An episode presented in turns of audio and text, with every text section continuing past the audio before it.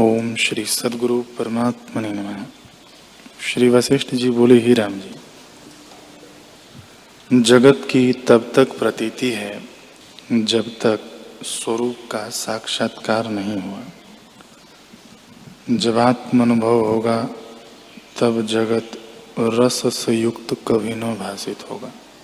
जैसे धूप, छाया इकट्ठी नहीं होती, वैसे ही ज्ञान और जगत इकट्ठे नहीं होते।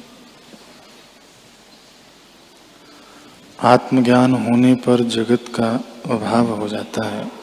जैसे पूर्व काल वर्तमान काल में नहीं होता, वैसे ही आत्मा में जगत नहीं होता। यह जगत भ्रांति से भाषित होता है और विचार करने से इसका अभाव हो जाता है। दृष्टा दर्शन दृश्य की जो त्रिपुटी भाषित होती है, वह भी मिथ्या है। जैसे, निद्रा दोष से स्वप्न में ये तीनों भाषित होते हैं, और जागे से इनका अभाव हो जाता है। वैसे ही अज्ञान से ये भाषित होते हैं, और ज्ञान से इस त्रिपुटी का अभाव हो जाता है।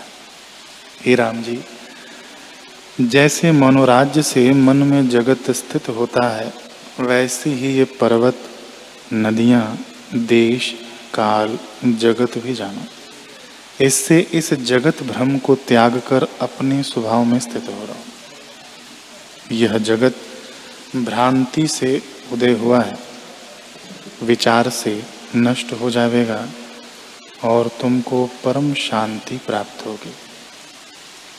हे राम जी, जिसका मन उपशम को प्राप्त हुआ है, वह पुरुष मौनी है।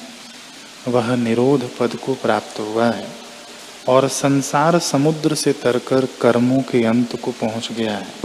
उसको पहाड़, नदियाँ आदि से युक्त संपूर्ण जगत लीन हो जाता है।